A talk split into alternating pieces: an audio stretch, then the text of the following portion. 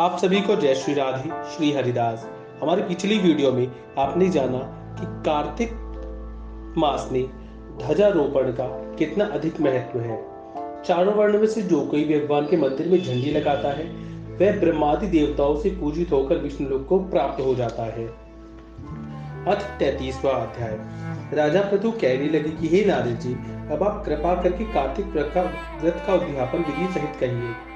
तब नारद जी कहने लगे कि कार्तिक शुक्ल चतुर्दशी को कार्तिक के व्रत की संपूर्णता के निमित्त उसका उद्यापन करना चाहिए। सारे घर में गोबर का चौका लगावे तुलसी के ऊपर मंडप बनावे, द्वारों पर मिट्टी के चार द्वारपाल बनावे, जिनका नाम पुण्यशील, शीलम, जय तथा विजय रखे। तुलसी के समीप सर्वतोभद्र चक्र बनावे, उसके पास पंचरत्न युक्त कलश रखें। श्री लक्ष्मी नारायण की सोने की मूर्ति बनवावे। फिर नवग्रह, उपग्रह, दश दिक्पाल तथा पंच लोक पाल आदि स्थापित करें। सर्वप्रथम स्वास्थ्य वाचन करके गणेश एवं विष्णु आदि देवताओं का षोड़शोपचार विधि से श्रद्धा पूर्वक पूजन करें।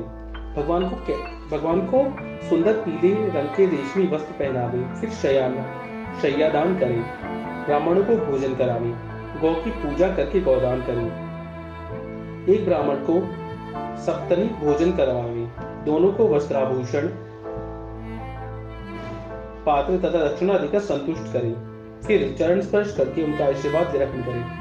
यह सब विधि पूर्वक तथा श्रद्धा सहित करने से सभी व्रतों का फल प्राप्त होता है और अंत में विष्णु लोक को जाता है। जो मनुष्य कार्तिक के व्रत को कहता, सुनता तथा देखता है, उसको भी व्रत के समान चौथे भाग का फल प्राप्त होता है। आशा करता हूँ आपको ये वीडियो अच्छा लगा हो, होगा।